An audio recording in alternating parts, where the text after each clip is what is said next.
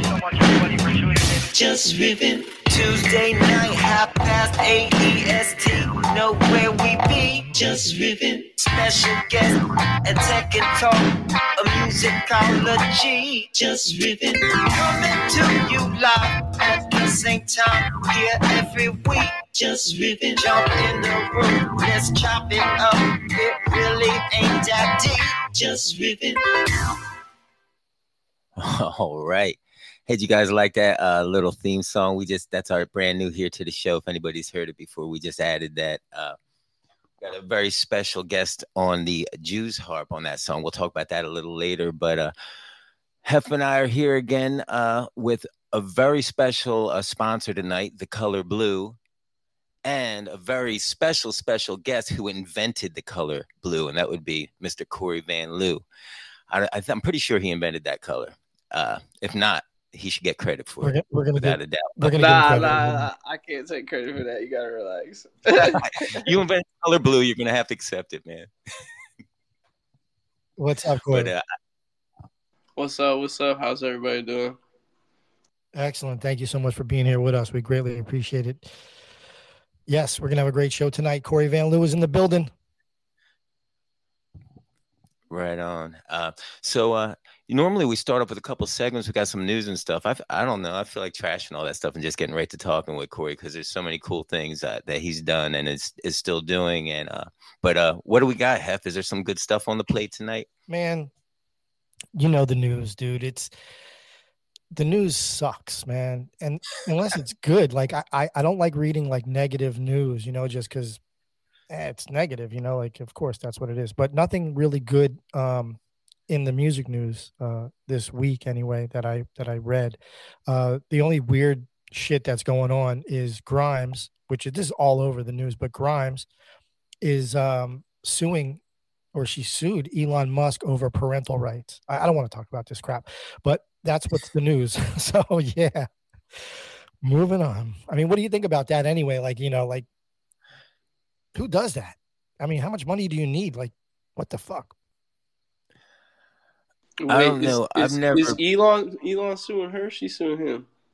She's suing him. He's got 11 kids, man. He's got 11 kids. He's still going to. He ain't Oh, stopping. that's great. But she's suing him. Grimes sues Elon Musk over parental rights. Uh, she took legal action against Elon Musk over, um, I'm sorry, online record show in California on the 29th. She filed a petition to establish parental relationship. Uh, the case documents, of course, they're not available online, but uh, that's what's going on right now Well, with her. I guess she's just him. trying to get her ducats. Yeah, I mean, but how, he, I'm sure he broke her off already. Like, how much more do you need? Don't mess with Elon, dude, because you mess with Elon, it messes with our spaces, and we want to make sure that we have spaces. Like, if we lose spaces, I, I don't know. I don't know what'll happen, yeah, Cory. true. We don't want our spaces to get messed up. I mean, he could throw her a Tesla or something, but she shouldn't get the one with the suicide doors because that wouldn't be good for the kid, you know. But anyway, I digress. Well, good luck to her in her battle for whatever reason. Uh, so that's that with the news. I'm glad that we're over with that news. Uh, what is better news to me is that my man J6C6 went to the Beeple shindig uh, over the weekend in South Carolina. I don't know where the hell were you, Charleston. Anyway, um, yeah, tell me about that, dude. I mean, what was going on there? How did you even get there? What was the situation?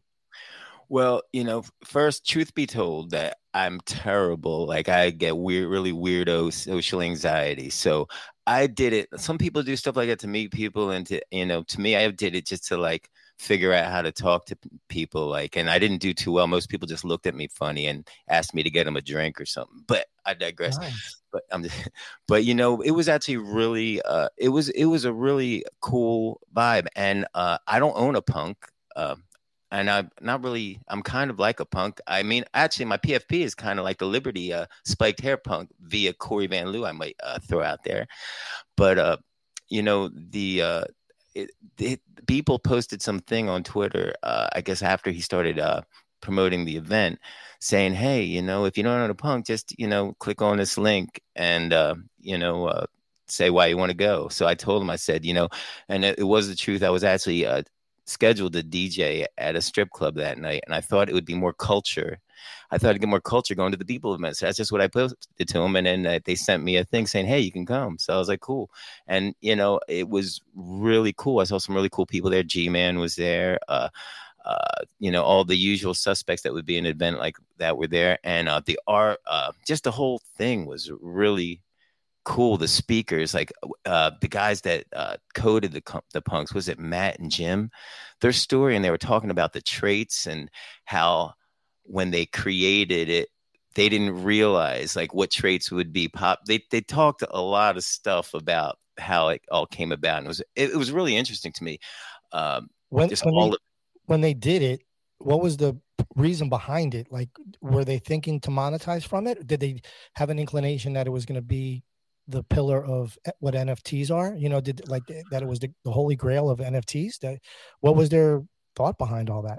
Well, from what I gathered from this, from what they were speaking, I mean, granted, there's a lot of people talking while they were speaking as well, but uh, they were pretty much just kind of testing. To to me, uh, I'm paraphrasing a lot, but they were uh, they didn't speak on a lot of this stuff, but they had a really cool, uh, you know, uh, they they created it and they just wanted to use the technology and then they had a discord group and it got really uh, you know popular and um, you know during i think they were saying from what i gathered like during you know the what we're not supposed to say the word the c word but during the the, the uh, what do they what do they say the the, the pandemic or whatever uh, people were in the discord group Situation. and yeah and and they were uh, you know people were getting really digging on them and and trading them and they had uh, a lot of speakers there like that owned them and um, like seed phrase like i wasn't even aware like a lot of us knew like seed phrase uh, his uh, punk has the, is the rarest one it's got seven traits and uh, when, when they when that you know all this was uh, generative so they didn't really even plan for a lot of this stuff they were they were planning uh,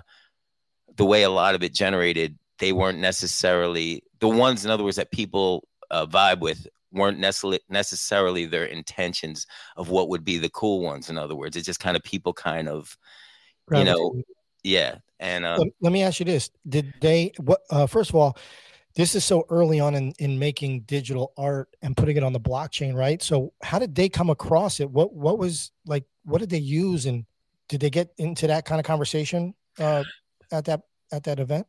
I was paying pretty close attention, and I, as far as I could tell, they didn't really get that deep into it. But from what they were explaining, uh, with from, from the way they were talking about it, it seemed like uh, I poked my head under the hood a little bit of that stuff, uh, and by no means, I think Cory uh, it, has dug it in a little deeper than me with uh, you know, that last piece with the generative, uh, you know, with the random uh, code uh, for for the burn on the last thing he did with the Liberty spikes and uh, but uh, it seemed like they used you know th- this this generative uh, generative code. Uh, it sounded like they were talking about like uh, maybe uh, you know the the the, uh, the scripts that everybody else kind of uh, uses to to uh, create the the randomness and you know I've seen the code before how like you know you can put like for instance if you make a trait you can say okay well this percentage can have this particular trait and then this percentage might have this trait. And if you have,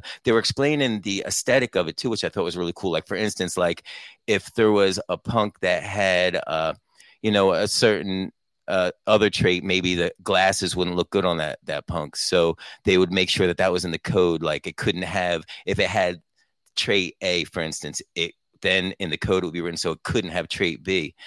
And uh, really cool stuff. I mean, um, it's definitely something I'd personally want to dig into, uh, you know, um, and learn more about. Um, it's just really cool how it does. I mean, I just think that's that's so cool. You dump. It's like you you throw a bunch of ingredients into this uh, pot, and then it kind of you know cranks out these sandwiches with random ingredients that were in the pot. I don't know. Yeah, it's, it's awesome. Cool. It's cool though. I mean, you got you got to create the the trait, so you have to make uh, as Cory can contest, you got to still do the hairs. You still got to do the different faces, facial expressions. Uh, it could be a sweatshirt, hoodie, shirt, whatever, necklace, eyeglasses, any accessories. So you, it could really, really get deep uh, as far as the you know the uh, generative stuff goes. Uh, but that whole engine that spits it out randomly those guys were the first ones really to do that you know um did they did they did they hard code that themselves or was there a generate um, uh, image generator that was already created that they were using. More than You know- likely, they co- they did it themselves. Um, Like devved it themselves. yeah, because yeah, it there more was than likely really they did it at that time. themselves. Now they now there are like uh, generators of sorts where you can kind of just like put in the, the the JPEGs or the PNG, the different layers. Like what I used, I used Bueno, um, built by Pablo Stanley, who's an artist in the space.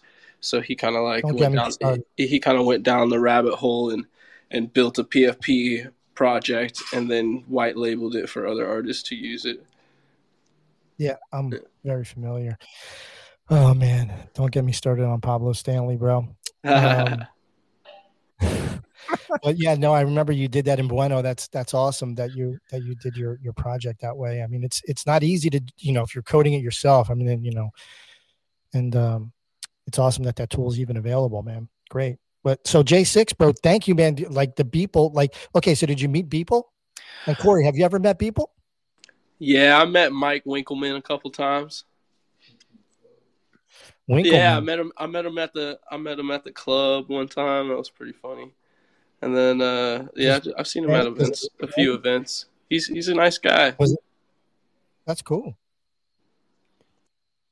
Yeah, you know, uh, I didn't meet him. Um, he, um, you know, you know how like I guess at his events that he'll, I guess he's this is the second time he did. He drops some stuff the, from the, uh, you know, some art from the ceiling at the end. Well, like Yeah. that's I think when he came, uh, kind of was was more around at the end of the event, and I was. I jetted like a couple minutes before that, uh, just because you know I didn't want to break a hip, like you know jumping for some artist. No, just kidding.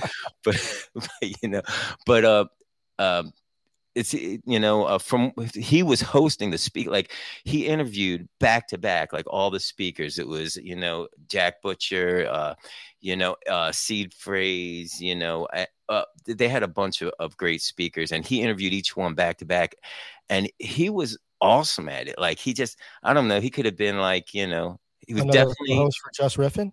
Uh, he he was somewhere between like he maybe wasn't quite as good as Letterman, but he was way better than Jimmy Fallon. Oh, know? okay. All right. But uh, but it was great though. It was really interesting, and uh, I don't know. I'm really glad uh, that I went. Um, you know, uh, it was cool. It, it was it was definitely, as they say, a vibe, and uh, A memorable moment, bro. In, yeah, in, in the space, dude. That's great that you were able to go because it was. I mean, it was packed in that place, but I'm sure that it was a limited amount of people that were allowed to go to that, John. And um, I, I'm I was I was ecstatic for you. I was excited for you that you when you told me you're going. I was like, holy crap, that's awesome. Well, I mean, it wasn't all peaches and cream. Like the deal was they would let me go, but in return, I had to fold up all the chairs at the end and throw the trash time. away. Good and, times. you know, But uh, you know, hey, I do what I got to do. You know, I'm humble. That's right. Yeah. Speaking of humble, man, um, this instrument that we're going to discuss right now, it's called the Jew harp. You heard it correct, everybody. The Jew harp. It's not an anti-Semitic harp. It's just that's what it is. You know, um, it's a really really cool uh, instrument that you play with your mouth, and it sounds like a boing boing boing boing. And it was very evident in our um, just riffing intro that uh, J6 graced us with. So J6, you are a uh, guitar player and an instrument player. Tell me about this Jew harp and how it leads to um, to Cory. Well, you know, uh, I'm a, obviously a, a fan of, of Cory's work. Uh, his PFP is, I mean, my PFP is is his work, and um, Me too. You know- somewhat, somewhat. Mine's like a uh, you know, uh, he, you know, he always posts cool shit, and that's it's really cool to have him on the show tonight because he always posts cool shit, and I think it says on his website like a multi-disciplined, uh, you know, uh, visual artist or something to that effect. But I mean, uh, one one time he posted and he was just playing playing the harp. Some people call it a nose harp as well, I think, or a mouth harp. I'm not, uh, but um, it's an instrument that has a really cool, distinct sound. You know, they used to use it back in the day uh, as sound effects, like when there would be like cartoons and stuff. Like Yeah. if somebody would jump, you know, be like, and Yep. like uh, very cool. And uh, he posted it, and I was like, you know, I'm gonna bookmark this because I think I'm gonna be able to use this later. And um, it was just really cool. So I I, I threw it into a uh, you know my my little uh, sampler in Ableton, and it was just it's weird because I, I when I did the theme song, it was it really I was like I heard that there and I was like wait a second, and I gr- I grabbed it and threw it in there and chopped it up and it synced with it really well and it's really kind of coincidental because uh, Cory's on the show this week, and uh, I thought it was kind of kind of fun. So I yeah. sent it to him. I got his uh, permission. Of course, I didn't want him to send the lawyers after me for sample clearance. nah, nah, that shit was fire. I love, I loved hearing the little thing, ding, ding in there. That was good. Awesome. yeah, I actually got it right here. So. That's awesome. so awesome, bro. Are you playing that with your, your mouth and your finger?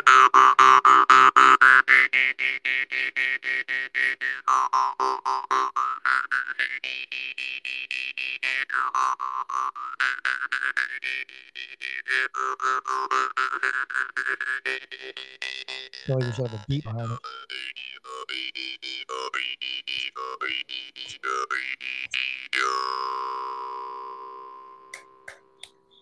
And the crowd goes wild. that's super cool. You know, it's like you can kind of hear like the vowels. Like, are you making like the vowel sounds like with your with your yeah, mouth? Yeah, yeah, yeah, yeah. You can use the you can do all the vowels like oh yeah, I owe you. No, that yeah, is so like cool. Kraftwerk, some uh, Kraftwerk uh, computer.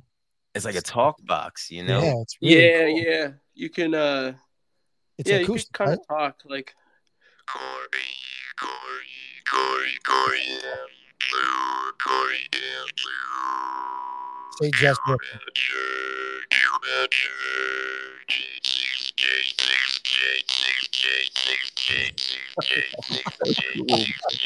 Wild. Holy crap. All right, all right, all right, all right, all right. I'll put it down. Cory's gonna get Yo, man, that's carried away, Cory. Uh, that sounds awesome, though, man. So, real quick, uh, tell me, how did you come across that instrument? What? What? Uh, a Jewish man gifted me one, and uh, he he was playing it one day. It was a uh, one of my. I was on like a spiritual journey, and the the the guy that was administering the medicine to a, giving us the medicine, the medicine man, he uh he had one. He's a Jewish man, and uh, he uh, I, I, saw him play it one day or whatever, and then I, I, was interested, but then he gifted it to me like months later or whatever, and so I had that one, but it it was like I played it like I was I it, it like took me a while to figure it out. Like the first night, I, t- I spent like 24 hours like trying to figure that shit out, but then after that I got it, but I played it so much that it like wore it out, so I had to go get my own.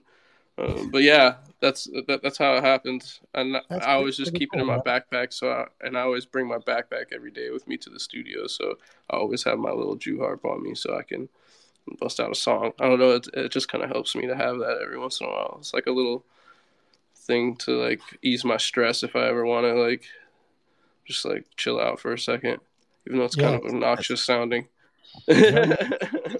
that's really cool because like myself, my like that's a guitar for me, right? And then, for instance, like like I said, I get a little social anxiety. So when I went over to that event in North Carolina, uh, it would have been awesome if I could take my guitar with me on the plane, but I just couldn't. But if I had the Jew's harp, it could have been in my pocket, right? And then I could just, you know, when I'm feeling like kind of, you know, when I'm looking for that kind of peace, even though I couldn't bring a big guitar with me on the plane, you can you can take a, a Jew's harp with you anywhere.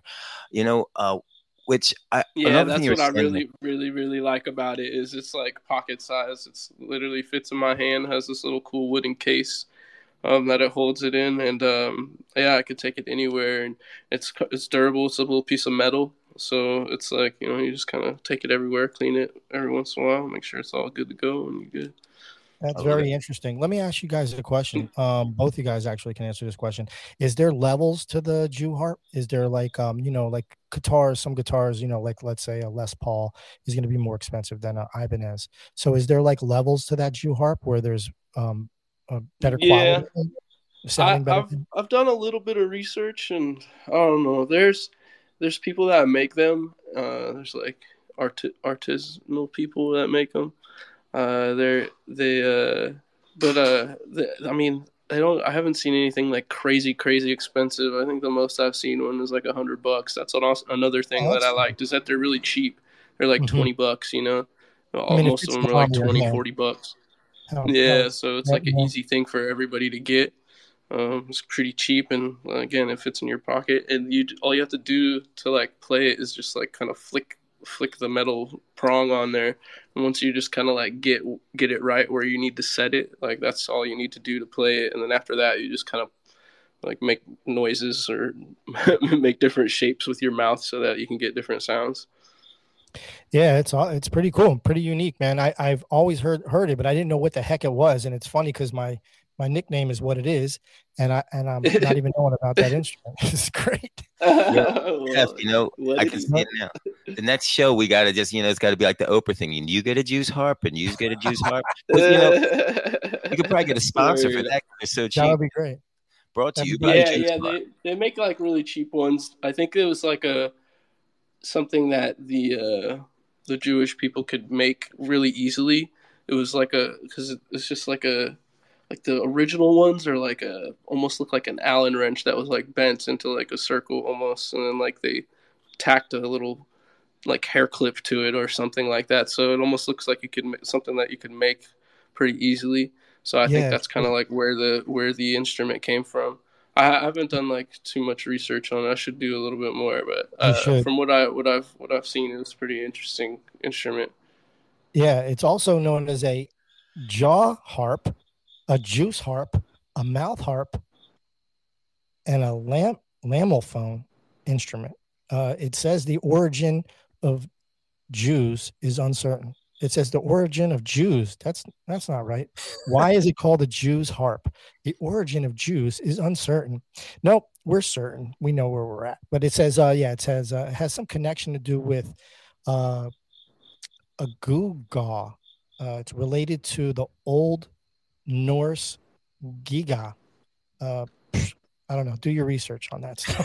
Just- I think it's, like it I think it sounds cool. I mean, and it fits in your Yeah, pocket. it's, What- it shows you up in a few different cultures. It it shows up in a few different cultures. I think like uh, there's an Asian culture that has a version of it. Um, I think I think like uh, the Mongolians or something like that. They they they have that shit too. So I don't know. It shows up in a few different cultures. I think they have different explanations for it for each one. You know, it kind of. Do you guys ever hear of this instrument? Uh, it's called, and it, this the Jews harp reminds me of like it's almost like a, a miniature version of uh, the the didgeridoo because Yeah. they both are kind of monotone yeah? instruments, yeah, but they it's a hard sound they have that similar sound to them, and it's kind of cool because it's like a pocket didgeridoo. You know, Yeah. That well, I don't know how hard the Jew's harp is, but I know that the didgeridoo is a friggin' beast to play, and you need lungs, extra capacity Mhm. lungs.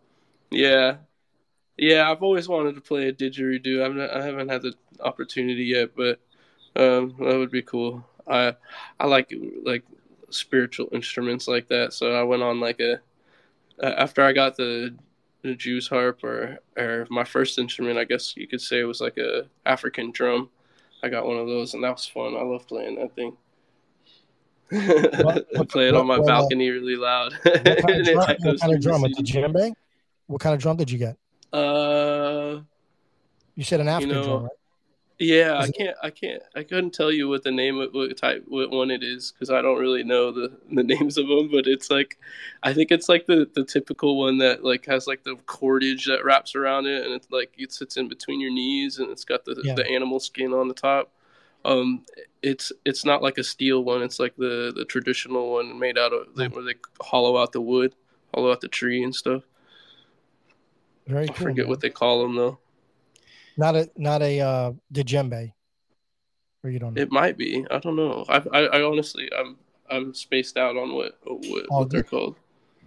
No worries. Speaking of spaced out, when you were on that little um, journey with the shaman, what were you uh, partaking in? What was the uh, All of stuff, all of, all of the plant medicine. Nice, Um. I, I, I started with kambo, the tree frog, and then um, we dove into ayahuasca and San Pedro, uh, Sananga, uh, mushrooms. Um, yeah, Where, where was this? Uh, where you at? all that stuff. Uh, I did it in New York and Puerto Rico. Oh, right on. That's awesome. How was your um? I did peyote once, but how was your how was ayahuasca? It's really strong, right? Yes, it can be. Um, it depends. Like, so the first time, yes, it was really intense. It was the most, in, I'd say, the most intense, like, first first experience with a with a uh, hallucinogen, and um, it's like I'd say acid would be right under that, and um, but uh, when I when I did ayahuasca for the first time, yeah, it was like it's kind of like one of those life changing things because it's something really intense that you haven't haven't experienced before, and you uh, you kind of like go from there, like because your life you, you like saw something, you've experienced something, life maybe changing just because of the intensity of it or whatever it was, and uh, yeah, you start to make make changes in your life. And and that's what happened. I started to make a lot of different changes in my life. I started paying more attention to my body and the people around me. I thought I was doing that before, but it really showed me like that I wasn't. And um, I think the biggest lesson that I learned um, at the end of my journey, because it's been it was like a year. I did it for like a year, and um, the biggest lesson was accountability. Just being accountable for everything that I do in this world. I like that. I, I respect and appreciate that. Now, speaking of that, um, you would never like abandon your your PFP collection, right? Because you know, there's people that do do that, that do art, but consistency, like you said. I don't um, even know how I could even abandon abandon a project like that. I don't even know. There's like there's so many of them. Like how would I how could I even abandon it? Because like it's me, it's my art, it's like my it's like my brand. Like I put a lot of myself inside of it, so there's no way I could ever abandon it because it's unless I'm like gone, you know. like then even then, like I'm sure people like carry on the legacy. So uh, I don't think I could ever abandon it, even if I tried. Like even if I didn't even talk to any about it anymore, I feel like it's still me. Like it's part of my legacy. I can't even you can't even deny it. Yeah, it's much respect, dude. Because there's a lot of fakes out there. There's a lot of phonies out there. Obviously, you know, we, we've we've been we've seen it. You know, artists that come in, into the space and then they make some whatever, and then they just zippity doo dah with your money. Um, so I I definitely respect because I think you know you're an artist first before the NFT thing. So um, you know, making physicals. Um, I come from not as an artist, like I don't do that kind of art but like i come from a collector standpoint is uh, uh, uh, collecting physicals before the nft before digital. Digital was new to me too. Still is you know even though we're, we're i'm about two years in with everybody here i think. But um how did you make that transition? Not really transition but how how what was that like going from you know making traditional stuff on canvas or or just actually making a physical piece uh to um doing your pfp project which was which was all digital and then gen- generative. Well, you know? shit, the the we got to go back because I started off as a graphic designer. Like when I first when I first took art serious uh, in high school, um, like I was always I always could draw and shit and on paper, and I, I, you know fucked around and did graffiti and all this shit. But like when I started taking I, uh, art uh, serious in high school, it was because I wanted to be a graphic designer and put my artwork on clothes and have my own like clothing line and design shoes and all this shit. So um, right out of high school, uh, I got a job doing that graphic design, and um, so when like NFTs came around, I was already doing graphic design. It was already part of my process. Um, so that was like an easy thing for me to always translate, uh, you know, my my work into any sort of digital format because I was a master at Photoshop and Illustrator, and I could do animating and all that stuff. So I was I self taught. Like in high school, I learned whatever I learned in high school, but I think I learned everything else afterwards on YouTube or whatever. So um, that's. Uh, and watching watching videos on like Instagram and all that shit. But I um now now that I like yeah when the PFP project came up, it was just like all right I I do all this I draw already and uh, I know how to draw on an iPad so it was just kind of like super simple for me to do that. I think the the difficult part with the PFP project was trying trying to figure out how to assemble all the different layers on a mass scale of 20,000, which was mind blowing to me because I didn't when I when I accepted to do the project, I didn't expect to do that part. I, I just thought I was going to do all the drawing, but uh, I had to figure out how to assemble up everything. But luckily, there's a the Bueno platform that helped me out. So that that was a big you, big big help out. without a doubt. At any point when you were doing this, um, did you ask yourself, "What the fuck did I just get into?" Did you get like uh, anxiety at all, like that you had to deliver? I, like, I think towards uh, I think once I like, uh, I started. I think towards the end, like, I just realized that I, once we were like locked into twenty thousand, I feel like I realized I needed more art. Like, always needed more art. Like, I just kept wanting to add more and more and more and more, and like, there's a fine line of like adding too much and then like kind of ruining everything. So it was just hard to find that balance. So at the end, I was just like, all right, do I add more? Do I leave it? Do I add more? Do I leave it? Uh, like trying to figure out what to take out, what didn't make sense. Like there's a lot more anxiety in those type of things. Um, yeah, were you, I think that's really like, second, like. Were you ever second guessing yourself, like, uh, you know, doing drawing something and then oh i don't like it and then you just kind of cut it and then move on or was, was oh yeah there's a lot of like throwaway scraps? traits yeah throwaway traits that i like just scrapped in the end or scrapped during like the first like wave i think only i think liberty spikes was part of the first wave and what else made it through on the first wave? Maybe like a bald, like a bald trade or some shit like that. There's a couple traits that I first drew, like as like sketches and like really simple like uh, traits, and those those ones I think only like three or two of them made it all the way through. The rest got, all got scrapped, and they were just like weird looking or whatever. And I tried to like make them fit and it just didn't work i think the the, the best the, the best uh, process for me is just make as much as possible and then like cut cut shit later because i it was i felt like i wasn't having enough so i was just like all right just make them as much as possible and then cut it later you know uh, sorry I was just gonna say, uh, you know, one thing that really interests me about the uh, the Face of Web three uh, collection, um, and there's so many other things too besides that particular collection but the uh the different traits that are kind of like like like for instance the the jack like the the punk rock jacket like some of them have the decals but some of them don't yeah. and uh, i mean it's really interesting uh, to to me and it was that something that was in, intentional and yes all intentional so like some of them are I wanted to like have hidden rarity within traits. I also wanted to play around with like certain traits matching up with with each other and unlocking the hidden trait. So like um I think like as you said like with the with the with the rock star jacket, the punk jacket, uh some of them are plain. They don't have any like patches on it, but some of them are, are do have the patches or do have all the patches. What was the parameter for that? okay, I think it, it I think if it matched with Liberty Spikes or or other like punk type of uh, traits, I think is how I uh, how you unlock that. Um, or how it would unlock and, and, and, and, apply the, the patches rather than leave the leave it blank.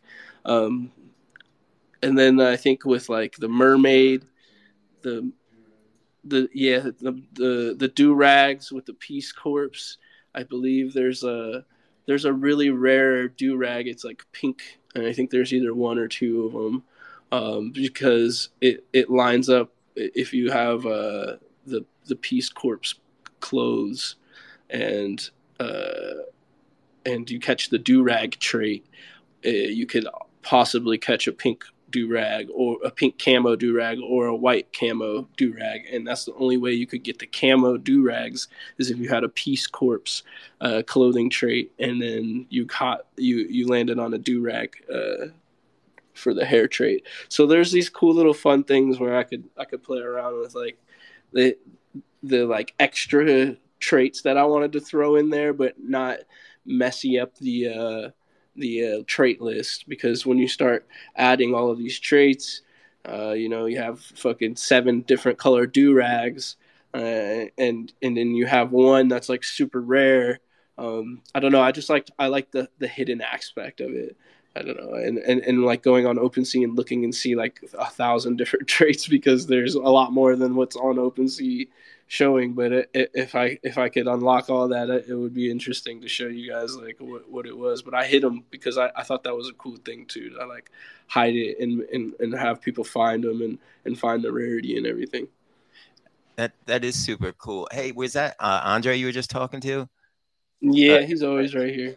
That that's I just think that's that's so cool. Um, you know that uh, you know you have some you have your your brother uh, that's involved with you in your art, and I think um, that's just a, that's really powerful. You know, there's always stories of people that they work with uh, in business and in in art and whatever, and uh, you know, I think. Uh, you know that's a pretty good combo when you, got uh, you know siblings uh, working together. It's just it's a beautiful yep. thing. Yeah, uh, along, you know? Yeah. I found out Beeple works with his brother too. Like his brother runs his whole studio, so it's like just like me and my brother. It's always like a really interesting little fact right there. Keep it tight knitted, you know. For sure. Yep.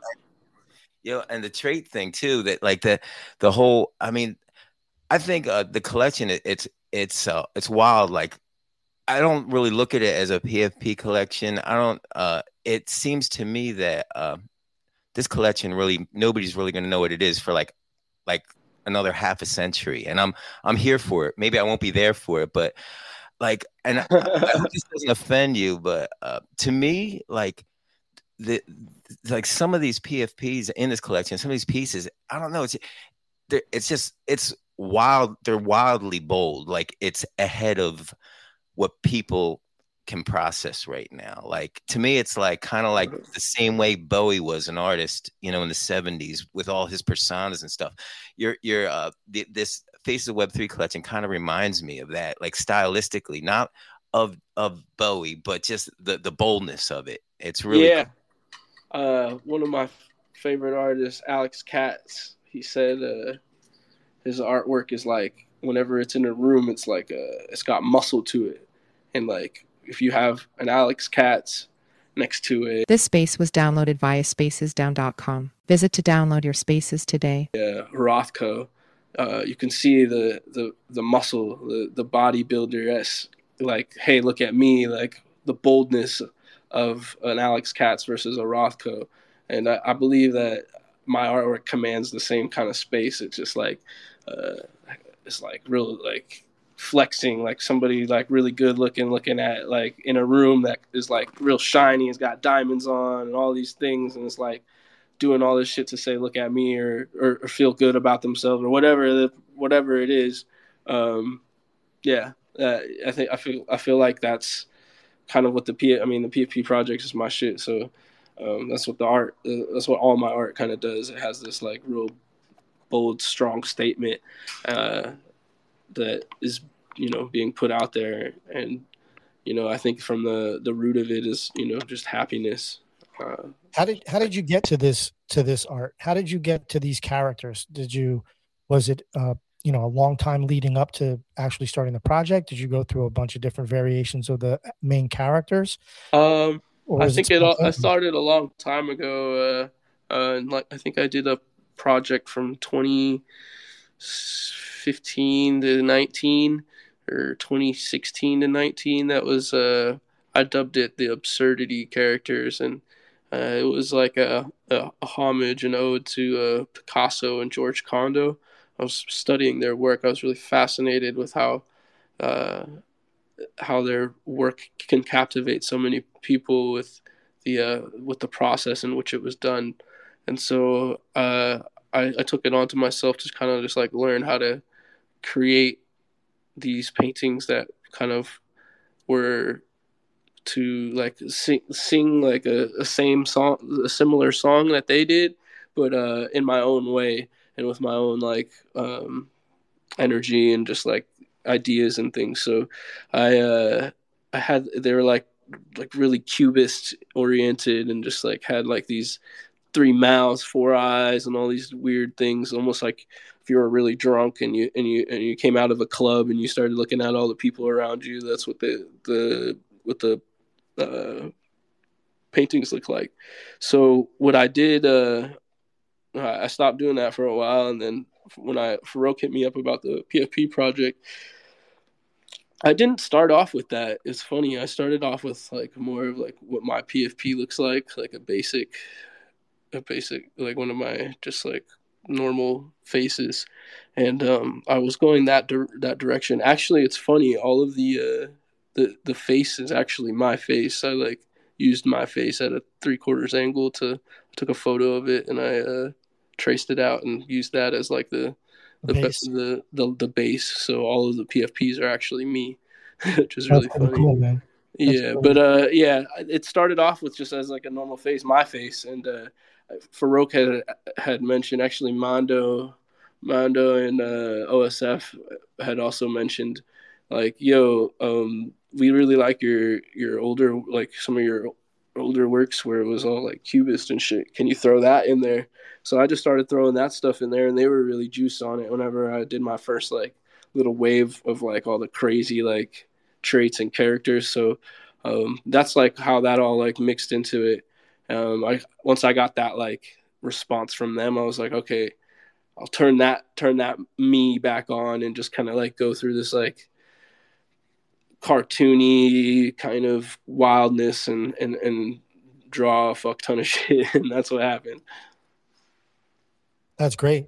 Uh, how, how long was that process going back and forth with them? Was it a right away thing where they were like, "Oh, we love this"? Damn. It took uh what they loved everything I did. So anytime I showed them, it was it was fire. Um, I think there was a couple things that we ended up taking out uh, that I that I showed them, but they were just like it's just part of the process. And it wasn't anything that was like, oh, dude, that's something that I really cared about or anything. So, um, but uh, uh, it took me what six months? Yeah, six months. Yeah, six months it took me. Complete it. Yeah, to do all of the artwork and uh and then launch it. Yeah, six months.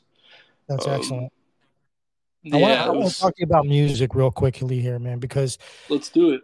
we we we we're here for music. We love music. We're musicians, and we just love music. Like you know, I'd rather listen to music than watch a TV show. Um, so for me, I love music. It's just in my soul.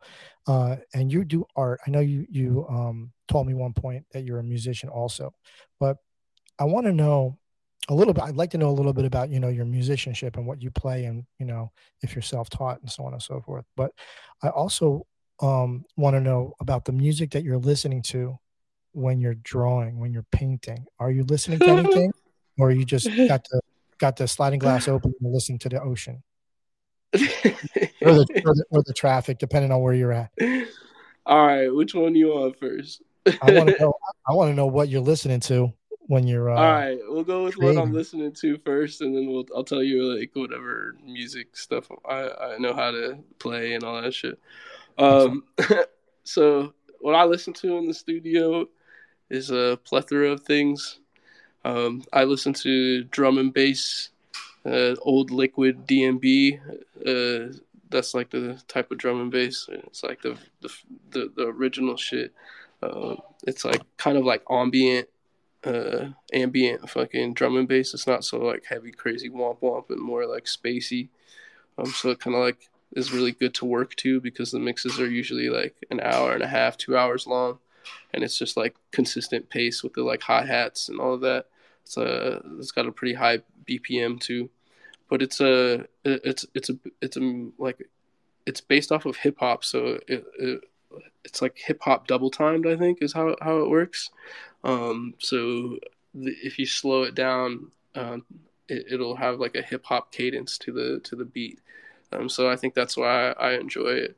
Um, I also listen to obviously a lot of rap music. Um, like I've been listening to Destroy Lonely a lot lately. That's been cool. Um, I'm really into like Playboi Carti and all that shit. so I, I listen to that quite a bit. Um, but then I listen to like jazz as well. Um, I like Yussef Dayes, um, John, uh, Tom Misch. I listen to Alfa Mist. Uh, who else? There's there's a few bunch. Uh, I'll listen to like Erykah Badu. Um, who else do I listen to? Uh, shit. Every, I listen to a lot of that type of shit. Yeah. This is music that helps you get by while you're while you're you know doing your thing. Yeah, it's just helps create the vibe, you know. I like it. like make my sp- make my space my space, and that like kind of helps me lose track of time and really get into the artwork and not really worry about anything else other than what I'm painting. All right, real quick before you get into your music instruments and stuff that you play and whatnot, how many blunts a day do you smoke, bro? How many blunts a day are you smoking? And are you steadily? are we at are you now? steadily No. I it, it kind of went down low key because I'm trying to be good. Um, I, I definitely smoke at least ten a day. All right, I, I was gonna say you got to keep it up, otherwise I'm gonna unfollow you, bro. Yeah, no, no, I, I I smoke at least ten a day. That's like that's a given for sure. I don't think I could. Minimum. Yeah, I, like your style, like- Cory. Yeah, I haven't I haven't gotten gotten less than that. It's kind of bad, but whatever. I don't care. Nah, man, who says who's to say anything? You know, do your I smoke a lot. I think it's just because it helps me stay in my my uh, my space. You know, I, I literally come to the studio every day. Like I wake up, I work out, I come to the studio, I stay here until I can't fucking work anymore, and then I go home and I come back and do it again. And that's like the loop I've been in for the last fucking since I dropped the PFP project. So, and I was in the same loop before. So. focused. Yeah, you got to stay focused, and that dedication is going to get you where you want to go. Um, even if Yep. even even if you're just going, you know what I mean. And uh, Yep. you know, your the break the break will happen. You just got to, like you said, you you know, and like it's pretty obvious, you know, with with uh, common sense. But you got to stay consistent. You stay consistent. You stay focused on what you, it is that you're doing. You stick to your regimen. You don't let anybody uh, knock you off the track even music because there could be some music that you're like listening to and you're just not, not vibing with it you're like ah you got to change the song and now you're taking your energy Yep. away so you know just stay focused on what it is that is in front of you and um and you'll inspire other people as well as um as big up yourself as well moving forward Hey, you, you know, uh, Hef, since you asked the question about the blunts, I'm actually interested. Since we're talking about drugs, I mean plant medicine. Yeah. but uh, but um, do you ever uh, mess with the uh, like with with the the mushrooms or any of that stuff instead? And do you find either one helps you focus uh, more and getting your flow state better? Uh, the reason why I ask is sometimes uh, like the edibles i don't really mess uh, i don't smoke but every once in a while i mess with edibles but if i try to like create music on edibles i end up just staring uh, at the floor for like eight hours yeah, shrooms- edibles will definitely put you there. Uh, I like I like uh, taking shrooms while I paint lately. That's been nice. Um, when I first started doing blue faces, I I, I uh, developed that color palette on acid. So I would paint on every time I would paint, it would be on acid.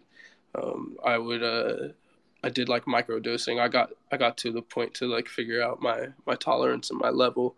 Um, so I would only do like half, a little half a tab or little tiny chunks or whatever the fuck I had. So um, those, the, but that uh, that was all developed on acid and like I think these I started oil painting right after I did the plant medicine journey, and now I, I just do like, you know, I don't drink anymore. I haven't drank since I started. I think I like had like a glass of wine or a drink one time, but I, I don't I don't like drinking or getting drunk or any of that. I never really did in the first place, so it was really easy for me to cut that.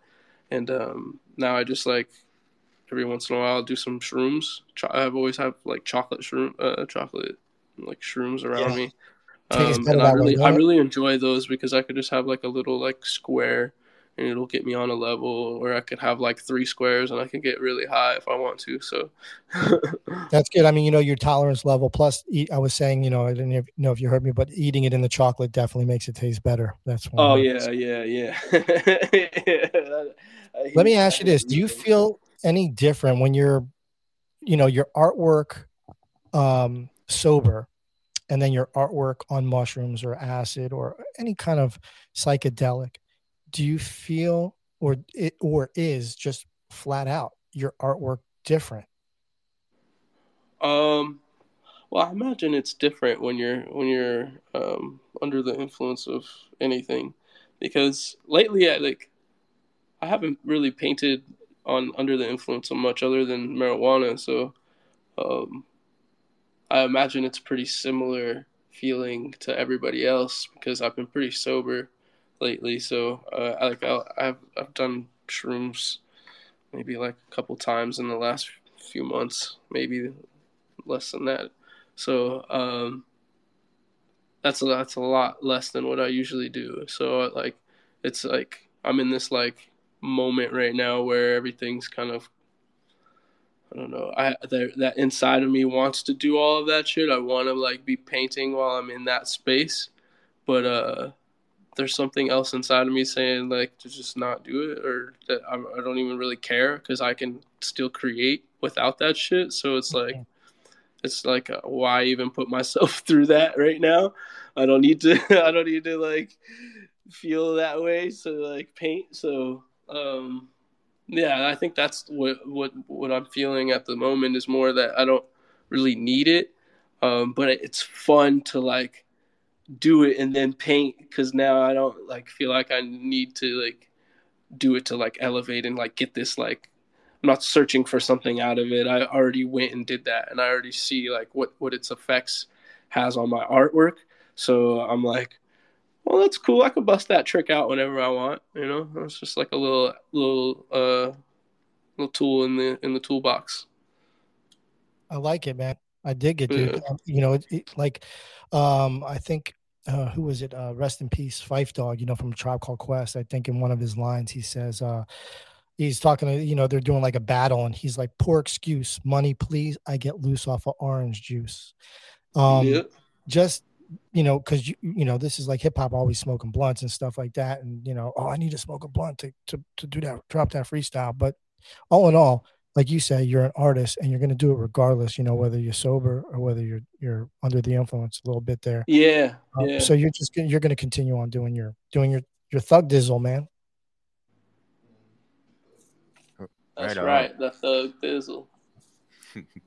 hey, you know, uh, Cory, I saw this uh, video. I thought it was really cool. First off, uh, it just seems like you always like. I have a feeling that if anybody kind of popped in on you anywhere at any time, you'd be making a piece of art. Uh, just it just seems like I'm painting just, right now as we talk. Exactly. Uh, right? You got to post it. you know, and oh, I, I can't saw, post this one yet. uh,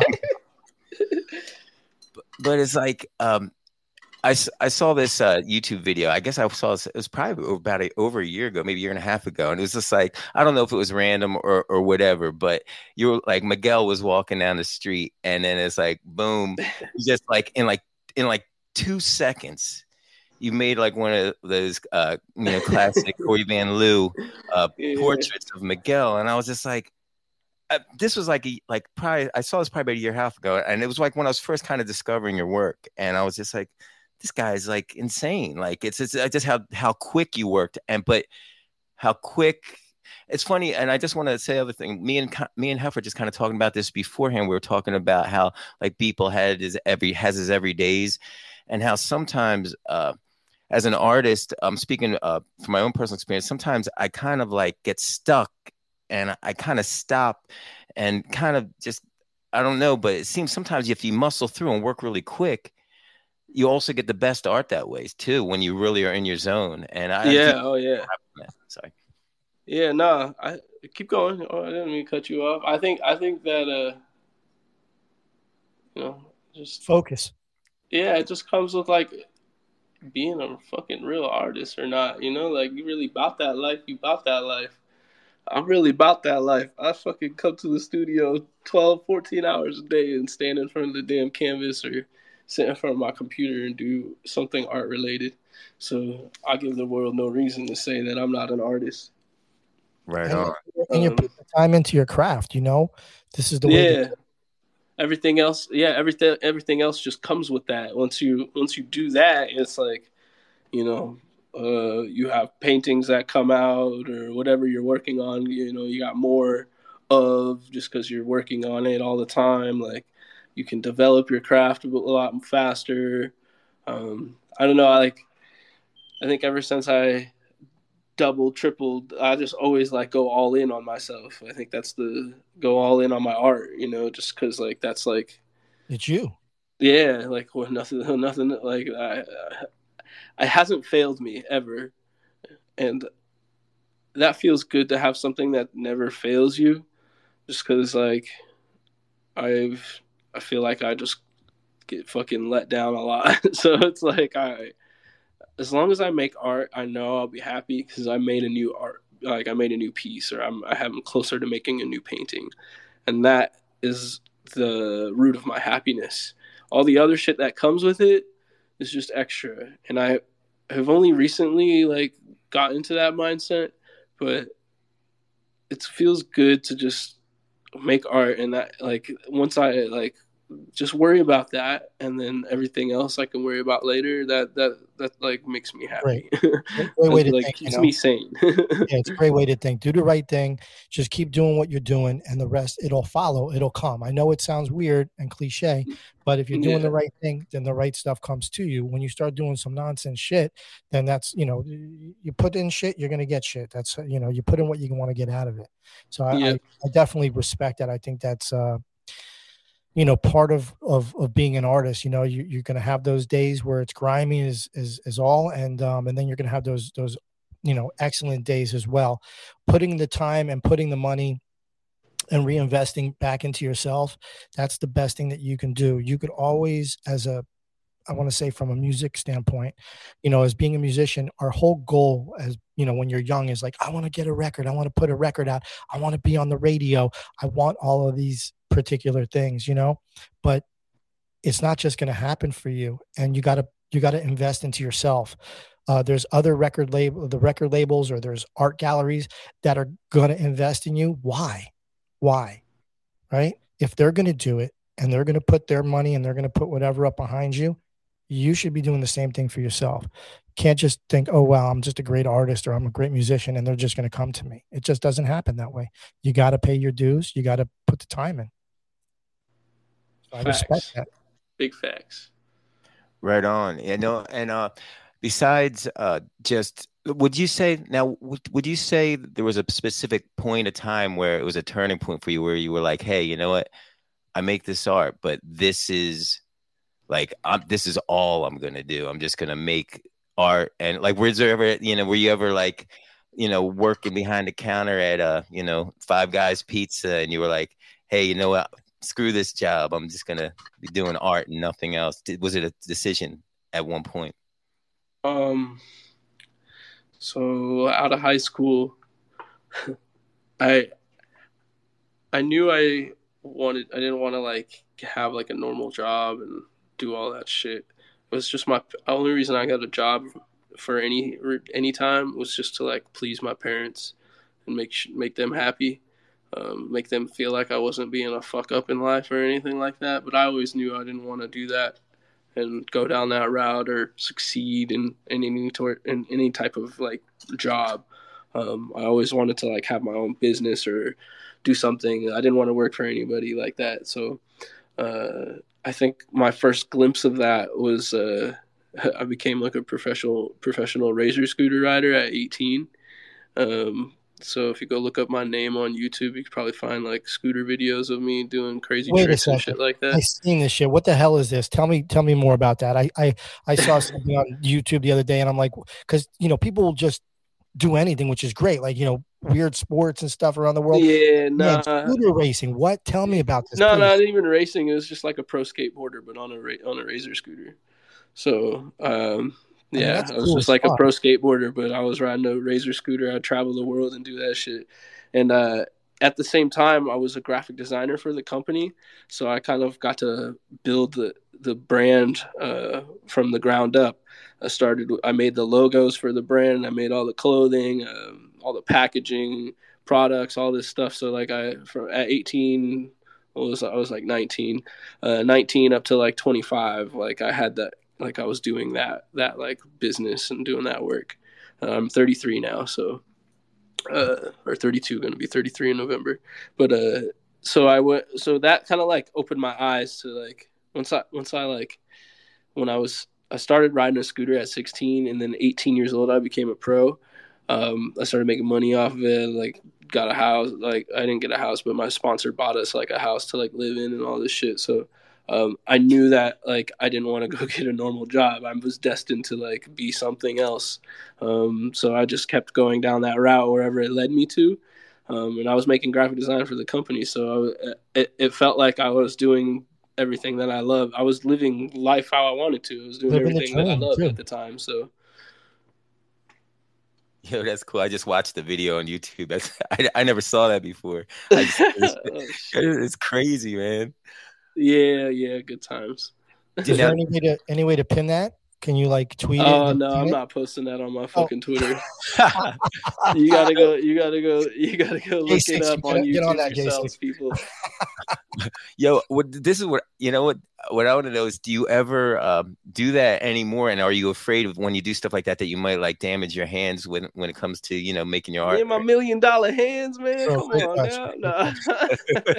And are your hands insured? I uh I it's funny. I was in uh I went to fucking NFT NYC uh like it was like a couple years a couple times ago and uh there were some scooter kids out front of my hotel. Actually, I think it was just this last one actually. Uh, there's a group of scooter kids, and uh, uh, my my assistant at the time, she said, "Hey, there's some kids riding scooters. I bet you know one of them or whatever." And I was like, "Yeah, I bet I do." So I went down there, and sure enough, I knew like three of the kids that were out there, and they handed me a scooter, and I, I did a couple tail whips and shit, and they thought that was cool as fuck. So uh, got in their little video that they were making or whatever, like I used to do in the old times. but uh, yeah, I can still do this shit. It's not. It's like riding a bike. Like I, I have my, my scooter is like right next is like in my living room, just sitting there. It like it's funny. It has like this beautiful view of Miami. It just sits there and looks at the view. It's in the corner and uh, in the window, just kind of like looking at Miami. It's like, damn, we made it this far. From all, all the all the crashing on the streets to the fucking condo in Miami. Now I don't even have to ride no more. You know, uh, it makes me think. You know, there's a lot of NFT projects I see where people like where the artists will paint skateboards. I think that's so cool. So like you could paint one of these scooters, but really this is just a roundabout way from me saying, Cory, when are you gonna paint some guitars? I need a Cory Van Lew guitar, man. That's Yeah. guitar. Um, Are you up for the have to do one challenge, for my- I gotta do one for my brother first. Oh, okay, okay. after that, after that, and then maybe we'll see what's up. Limited edition. Yeah, I got, I got, I got my brother a guitar for Christmas, and he, he likes it. So I gotta get, I gotta get, get him like a, give him a little something, something, a little painting or something on one. That'd be cool. Has he Yeah, recorded electric. anything? Oh, sorry, sorry. Uh, Um, yeah, just like me recording us sitting on the balcony. That's it. Nothing serious though. He's he's good, you know. I like he's like just doing it his own way and learning his own way, and I think that's beautiful. That's how I got good at what I do. So I think he'll find him find himself in there. It's it's That's been right. nice to see him like express in that way because he doesn't make any art or anything. well, he's making art. He's making music, right? To me, that's art. yeah, I mean, Yeah, form of it. exactly. that's Exactly. fine. but yeah, that, that's only recently. He never he, he just started doing that, so it was cool to see. Yeah. I got one more question, and then I'm I'm not sure what J6 if he has another one, but I, I do want to open it up um, to the audience. I got uh, Liz uh, and Golden up here as speakers, so um, we'll let them ask some questions too. But I just wanted to jump back to your PFP to the um, Faces of Web three, uh, and I wanted to know what your favorite trait is, or what your favorite um, you know character is.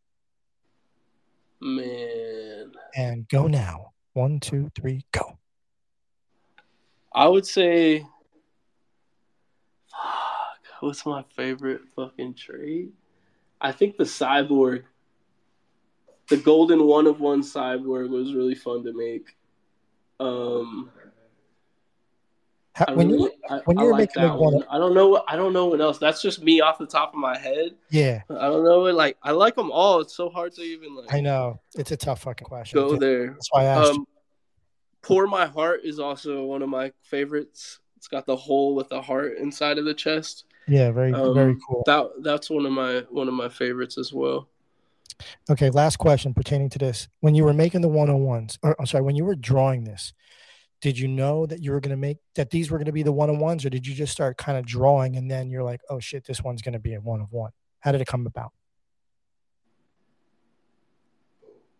Both. I I think I would make sometimes I would make something that would be a little too too good or whatever or too cool for me or I liked it too much and I was like, all right, yeah, that's gonna have to like be something else. I'm gonna make it a one on one. I can't just like flood the collection with all that shit. So just because like there's things that stick out, and so like if you were to if you were to just like I don't know, it just changes once you put in a new trait, it like it sends a frequency through the whole entire collection. So every time you like I would work, I would I would like do like three or four new traits, and then I'd put it into the generate generator, and it would it would generate the twenty thousand over again, and it would send those new traits to the collection, and it would basically be like new paint adding into the artwork, and it would change how everything looked. Um, so. Uh, having those like really intense traits or something that was really like poppy or stuck out to me it would it would really it would really change the the whole entire uh, view of the, the the collection and i i, I was trying to look for some sort of uh, uh, you know cohesiveness through the whole collection um, and not have too much like wild but have wild shit at the same time so um, yeah it was, it was just a, try, me finding the balance so those one of ones I just kind of landed on. You know, me. I, I mean, everything I just was drawing every day on, on my iPad, and and um, some things would come out. Um, and there's like like the hockey players. I just really wanted to put hockey in there because that was like a big part of my life. Yeah, I thought and, that was. Um, I don't see any. I don't see any like PFP shit with hockey. Not at all. related. I haven't seen any like hockey related in, in anything really in this space. So I wanted to I wanted to be make sure that I, I, I let everybody know that I, am a hockey player and uh, that's a big part of my my life and my family's life. So you didn't grow up in Miami then? You grew up elsewhere, right? Nah, I grew I grew up in uh, Washington State. I was born in California though. All right. Yeah, so I grew up like in the Seattle area. Played hockey from like five years old up till eighteen. Wow, that's a long so, time. Yeah, yeah, I was really good at it. I just um I kind of I just fell out of love with the sport. I feel like my dad kind of made me play it, so I, I kind of resented playing it when I turned 18.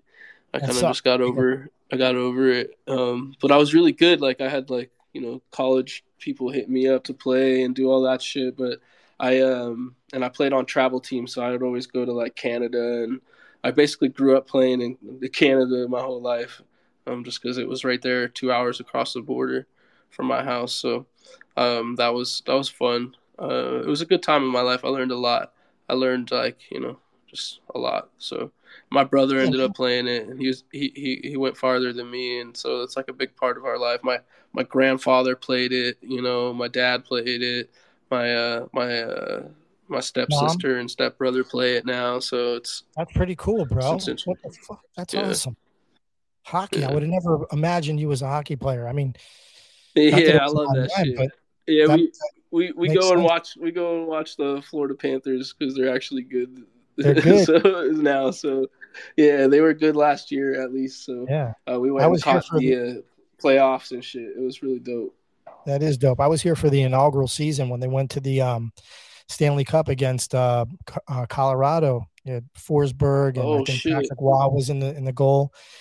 We had uh we had a wow, we had a great team. We had a great team then. It was nuts. That's when they were throwing the rats, the, the the, the fake rats on. Yeah, the, uh, yeah, yeah. That's legendary. Yeah, very, very much so.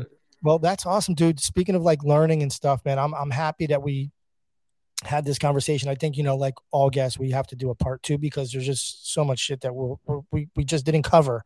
But um, amazing of to know some of these facts about you uh, you know, from the Jew harp to playing hockey, um, you know, to to creating just amazing, really, really cool art, and uh, and you know, and being comfortable with yourself and confident in yourself to continue keeping uh, keep you know to keep going and not getting discouraged. So I'm good with questions because I don't want to you know we could sit here all day, but I do want to open it up. J6, if you don't have anything, um, yeah, let's keep it moving. Yeah, let's open it up for sure. I just want to make one comment. I think kind of like that the hockey stick. It's kind of funny, like the, the finesse of the hockey stick is almost like a paintbrush in a way. Uh, there's a similarity there, but it just struck me. But let's open it up to some questions for sure. Let's do it. Let's do it. Real, real I quick. Like before that. I like that. Real quick before we do that, I just want to shout out the room really fast. Um, we got Liz. Liz is here. She's an awesome person. She, actually, Liz has a cool show with uh, a couple other people. Um, it's called Baco Taco Tuesday, and their show is about music. Also, their show is right before ours, so I'm always always in there when we're prepping for our show. Um, so really like you know going in there and listening because there's a lot of artists that I that you know music I end up oh wow that's that's dope and I didn't know who they were.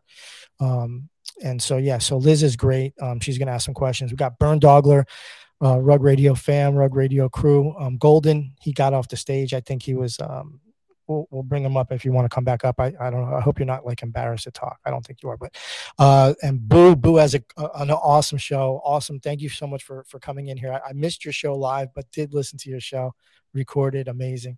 Opportunist, uh, line trash, always with the cool memes. Evie, Miss Hennessy is here. Thank you so much for your support. SP, you're new in here with us. Uh, good to see you. Thank you for hanging with us for the show. Um, OX Buffalo is, I can't really see, but I'm going to click on this so I can see it better. Uh, Nariman Amidi. I'm probably messing your name up, dude. I'm sorry, Miss or Mister. Uh, but thank you so much for for hanging out with us uh, with, with, with Cory Van Lew. Awesome, and we Oh, Liz posted something. Oh, she's got hers up there. That's pretty cool, Liz. Okay, so I'm going to open up the mic now to Liz. Liz, the mic is all yours. Cory Van Lew is in the building with us. Hello, BD everyone. Hey, Cory. I actually got the pleasure to meet Cory at the Super Chief by Canva Gallery. And um, immediately, like, I, I don't know what it was Um, because um, he didn't have his art out. Like, he didn't have the blue faces but I just knew and I was like, hmm, you're the guy that's in charge of like that did my PFP. And um, ever since then, I uh, was able to link the two together and see more of his art, follow him, and a huge fan ever since. So thank you. But now that I saw Golden with the rainbow throw up, I'm kind of upset because I'm like, wait a minute, I need a rainbow throw up. And see, that's the thing about PFPs is that you like yours until you see someone else's with like cooler traits and you're like, hmm, this is sus how I get this one. So we might have to like uh, sidebar on this because I need to throw up. Um, um, oh yeah, I was gonna start. You guys did not let me talk from the very beginning when you started with Grimes. First of all, it could obviously tell you guys don't have a single kid ever because that's just customary. She's not suing him, but in order to get like a schedule going, I worked at a family law too. Um, in order to get a schedule going, you have to sue that person and you have to claim uh, paternity rights. So that way you start getting on a schedule, you mediate, you figure out who's going to do what and who's responsible for what. So it's just like um, proper protocol when you're definitely not going to be together and you're time sharing your child. So go Grimes, don't let men bring you down. And not that you guys were bringing her down. No, no, not at all. Just like just I'm just bringing the whole situation down, not her. Just just because, like, come on, Elon's got so much money. What do you got to put it in the news to sue the guy? Just do it like sidebar. You know what I'm saying? I digress. I'm, I'm not talking about it anymore. Well, because but. that's what I'm trying to say is you can't. Once you decide that you're going to go through the family court and you're going to uh, stabilize like a child uh, schedule, you have to do it that way. And it really does suck. And it sucks that it has to be public. And it does suck the way that it has to be. But point was that there's no money hungry situation there. It's just the way of the law. But back to this PFP and all, all right, this point, point noted, Liz. Thank you. uh, and then was gonna the PFP. I, I, wrote down notes, guys, but now I'm outside. Sorry. Uh, Cory, keep doing your thing. A super fan. Love that you're in Miami. I definitely. Do you ever do any studio visits, by the way? Because I think that would be kind of dope, especially because there's so many people here in Miami. Um, is that something that you're that you do? That yeah, yeah, I yeah. I do. I do. Uh, my my studio is very open, so um, anybody usually that hits me up and wants to come through can come through, but I'll do like an official one during Art Basel for sure. That'll be the next, the like next one. I hope Wait, I get a wristband for that. That's alpha. Seriously, yeah. follow Cory and find out where that's gonna happen because Art Basel yeah. is the event to be at. That's right. Everybody in here, you should follow each other. Also, I did a, a, a thing and followed people that I wasn't following as well. Hey Liz, Liz, Liz you should uh Liz DM me. I want to talk to you family law stuff too. So I, I got some I got some family law stuff I want to talk about. Just a couple questions. All right, definitely we'll do. Yeah. Also, guys, I dropped off Cory mangoes and I never got a thank you, so I'll hit him up on that about that. Shit! This is this is Mango Lady. Oh shit! All right. Thank you. The best mangoes. I enjoyed. I We told you the way- I was We brought them not up to New. York. That's awesome. Yeah. So I tried to find you and I couldn't find you. I, as you can imagine, I get a lot of like shit on my social media. But thank you so much for the mangoes. So this is actually a funny story, guys. Um, I met Cory at the Super Chief Gallery and told him like uh, it was mango season, and I really do have the world's best mangoes. Um, and uh, he Hundred happened, percent. and the, yeah, I happened to see him on the street after I met him, and I was like, "Yo, I need to give you some of my mangoes." And he was like, "Yeah," and I could tell he was In like, front of my house. weird." Yeah, She saw me in front of my house. It's awesome. I was like, "Yo." She was dropping. She was dropping somebody off at my crib. I was like, "Yo, who, who is this person yelling my name?" I She was- came up. She's like, "I'm bringing you mangoes. I didn't know you lived here." Okay, and then she brought me mangoes. There's mangoes downstairs at my at my condo, waiting at the security the next day. So I went and got the mangoes, and then I was going on to uh, on a trip to, to to New York to go do some ayahuasca, and- and I brought it up there for that. So we had them at our last our last prayer. Were they fire. juicy? Were they juicy yeah, mangoes? they're- they were so good. They were the best mangoes that I've had in a long time. I think Wow. probably the best mangoes I've ever had. I Honestly, wasn't joking. I'm I'm known as like the Casa de los Mangos, guys. I'm not joking. So oh, oh shit! yeah, no, this is a big deal, and I repost them. Follow Liz for mangoes. It's my Yeah, identity. Liz, uh, Liz, we might need a round two. Like, You change your name Liz to Liz Mangoes. And during that season, it is. You just don't know because I post that on Twitter. Uh, I mean, on Instagram and not Twitter. That's my personal life. Um, oh, but something that you guys mentioned that I did like was the whole mushroom, and um, I I like the responsible way that you guys were like, "Hey, do something," but it's not the way to actually get your creativity going. I mean, to base your creativity off is just to get it going. So, just wanted to shout you guys out for being responsible and telling people like, "Hey, do something," but be responsible for it. It's not what we're basing our life on. It's just something we're having fun with. Excellent. Thank you, Liz. Always a pleasure having you up here. If you haven't followed Liz, please follow her. Um, follow everybody here. Just follow each other. I don't understand like what the big deal is. So hopefully you guys are all following each other. And uh, thanks to Stephen and um, Eth Dub for joining us as well. I want to open the mic to Golden. Golden is a uh, he's the creative content director at Rug Radio. Uh, greatly respect and appreciate him and he's very very familiar with Cory Van Lew and the project. Uh, obviously, his PFP is a, a dope Cory Van Lew PFP. Uh, so, Golden, the mic is yours. What is up, everybody? GM. I know it's nighttime, but you know I say GM no matter what. Uh, what is up, Cory, J Sig, Hef, and everybody in the crowd? I I came up initially to to talk about the jaw harp because I I have like a couple of them, and of course I can't find them because I need them now.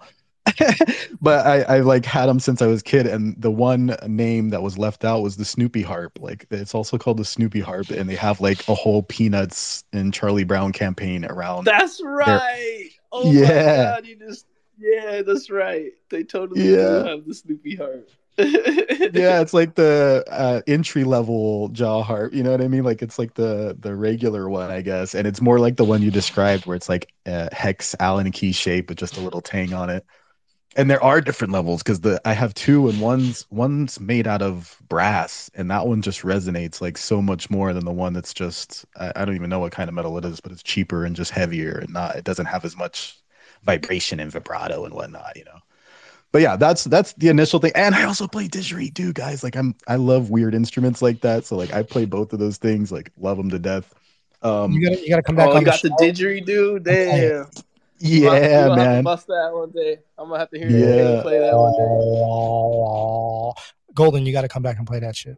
I will come back and play. it. I freaking love that thing, man. It's like I got I mean, I used to play it a lot. Like I don't play it as much anymore, and I should because it's also like there's a lot of science or not science, but belief behind the healing power of the didgeridoo because it's just like one monotone and the vibrations are very deep and they have full on like healing sessions where they just like point didgeridoos at you and play them until you you tap in with the vibrations. Like I don't know, I haven't Sound- experienced sound that. Sound healing. It's really cool. Yeah, yeah, but yeah, I, I will definitely come play it one day for you guys. That that'd be Very, awesome. very powerful instrument. Uh, the the didgeridoo has been used in all sorts of crazy things. Uh, I think they used it to move rocks in China or in Asia. They they had they set set up like a, a kind of like an orchestra against like a, a wall of rocks and have a big huge boulder that they needed to move and use the sound resonance to lift up the boulder.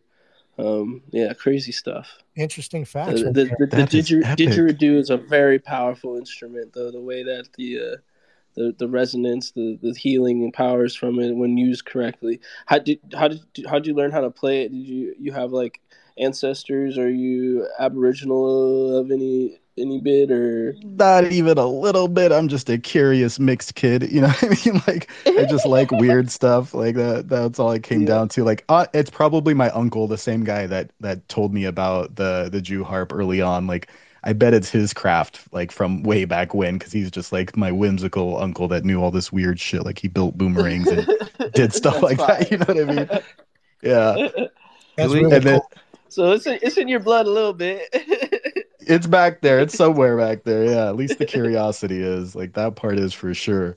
The uh and then the the other thing I wanted to talk about that wasn't like brought up and Cory's I know at some point Cory's going to be sick of me for bringing it up, but it was just an epic time in my life when I visited his studio and he performed a sound bath for everybody there at the studio using sound bowls and and crystal bowls and like freaking like a little what was it like a chime he had a little chime and like little oh man it was so freaking cool he set the mood he had like incense burning yeah, Cory, was so didn't know epic. that, was bro. That's really cool. Yeah, I, I did that. sound- that was last bowls? Art Basel, right? That's yeah crazy. yeah last art basel at your Last studio like did that. yeah. Interesting Yeah. facts going on here. the old studio now right but yeah it was it was yeah, epic the 'cause old- I that was the old studio. Yeah, we could I- do we could do a little something something here at this one. This one's like this one's got concrete floors and ceilings, so it resonates really loud with with the audios. Um, whenever I play like the harp or I have my kalimba as well. That's like my other favorite instrument, and I play that here. It just like resonates so well. So yeah, I haven't done it. I, when I first moved into the studio, I put when I put my sound bowls out and uh, into a circle. There was nothing in here. I lit a lit an incense and some uh, like a coal and some resin and set it right in the center and, and did a, a sound bath. Had Dre lay down on the concrete and, and we and I played the sound bowls for him so I could open up a portal for the art the art space.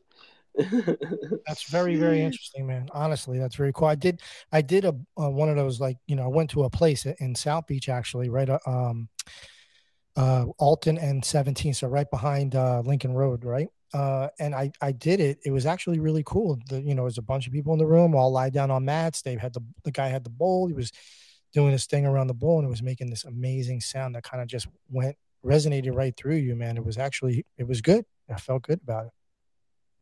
Yeah, I felt amazing afterwards too. Like Cory, he really did the thing. I've been to maybe like three or four sound baths, and you know they're all pretty. It's never like you just walk away like what what was that? Like it's always a good vibe, but that one, like I don't know. I think I just needed it. You know, probably the stress of Miami. Like I had so much fun, but it was also kind of stressful. Like my first event, like being uh in a certain position and whatnot, and like it was just all lifted away. It was so good, so amazing. That's awesome. Well, thank you so much for bringing that up. We are actually at the time that we end the show. We are a little bit over, which is cool because we don't give a shit really. Somewhat, we um, can talk and talk and talk. But on a real note, man, I, I want to thank uh, Liz for coming up, Golden for coming up to ask some questions, uh, everyone for being here. Thank you so much because we know that you guys can be anywhere on earth doing anything else um, other than hanging out with us for an hour and a half or two. So thank you so much for for showing up and then your continued support. We greatly appreciate that. We really, really do really appreciate that because without you guys, we're just talking to ourselves in here. Um, so thank you. Um, really, really appreciate it. And everyone who has shows, Liz who has a show, Burn Dogler has a show, Boo has a show. Um, support those people too. Make sure you you know follow them and check out their timeline and and, and do the do the damn thing. You know, Cory Van Lew. I want to say thank you so much, man. Really, from the bottom of my heart. Thank you for your time. Thank you for coming in and sharing your stories with us. Had no idea about the Jew harp. Had no idea about the sound bowls.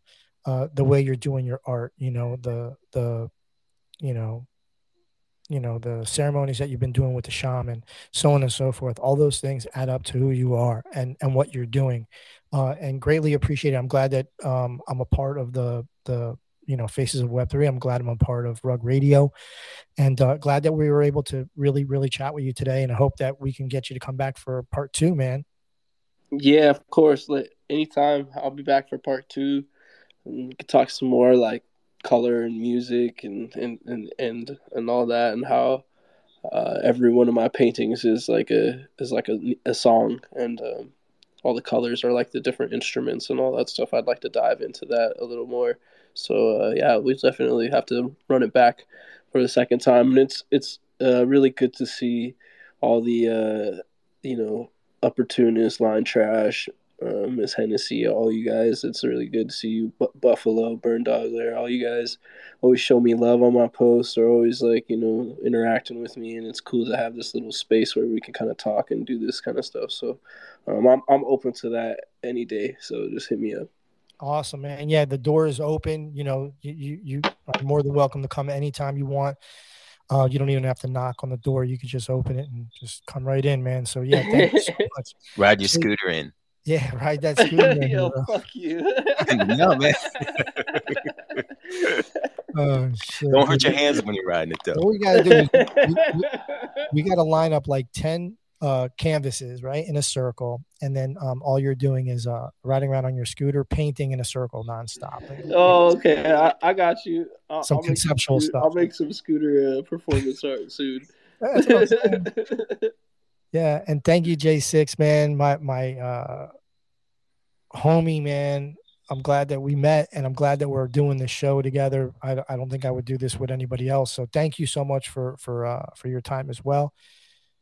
Right Uh, on. And hey, likewise.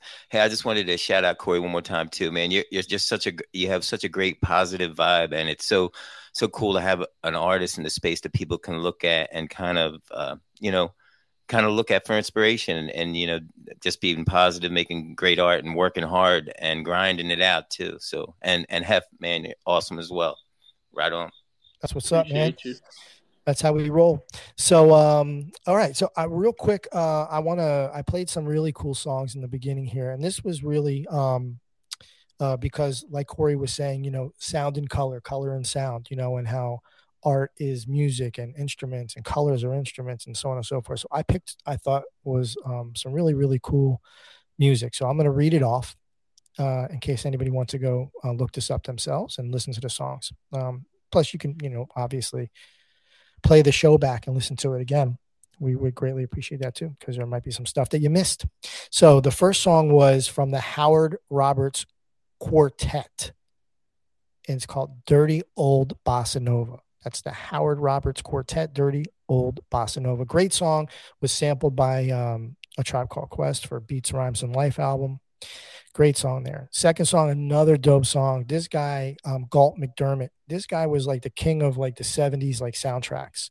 Uh, great musician, great conductor, uh, just amazing arrangement and um, and gr- just great sounding songs. The name of that song was Golden Apples Part Two. So yeah, there's a part one, but part two was oh, grimy and that much better.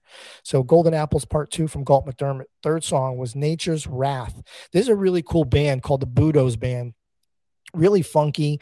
I think they got a little Lat- Latin flavor in there as well. Uh, so make sure you check them out. Nature's Wrath, the Budos Band. And then the last song I played there in the very beginning of the show was from Yellow Wolf. Uh, great album also, but the song is called uh, Love Is Not Enough. Uh, I did cut the songs a little bit because I didn't want to play the whole song. So um, you guys can go back and listen to them yourselves and have some fun. Um, want to say thanks again to Cory Van Lew for coming. Everyone else that's in here, thank you so much um, for being here. Uh, also, um, make sure you check out Boo's show. Follow him and check out his show. I believe it's on Thursdays, but don't quote me on that because I suck. Uh, but follow him and you'll get it. And I got to write it down so I don't so I remember for the next time. Uh, Liz has a show called Baco Taco Tuesdays. Um, so check out her show with two other people. They it's music related as well. Uh, it's at 5 p.m. on Tuesdays, right before our show. Our next guest, we have our next guest lined up already, which is an awesome dude too. Another another cool uh, person that we're going to talk to is a Frank Nitt from a group called Frank and Dank um, from uh, Detroit. So like Jay Dilla, if you're not familiar with Jay Dilla or JD, passed away from lupus uh, many years ago. Um, one of the greatest producers of hip hop and just one of the greatest producers of all time. Uh, they still every February, even though he's passed um, around the world, uh, they'll do Dilla Dilla month. So every February in hip hop is Dilla month, and so there's um, nights that are dedicated to just him right? And he's he, they keeping that legacy going. Uh, we're also going to have his brother coming on the show um, on the 31st. So Illa J will be on on the show on the 31st. But our next guest is Frank Nitt from Frank and Danko. Check them out. Just Riffin. Tuesday night, half past eight EST. Know where we be. Just Riffin. Special guest and tech and talk. A musicology. Just Riffin. Coming to you live same time. Here every week. Just Riffin. Jump in the room. Let's chop it up. It really ain't that deep. Just Riffin.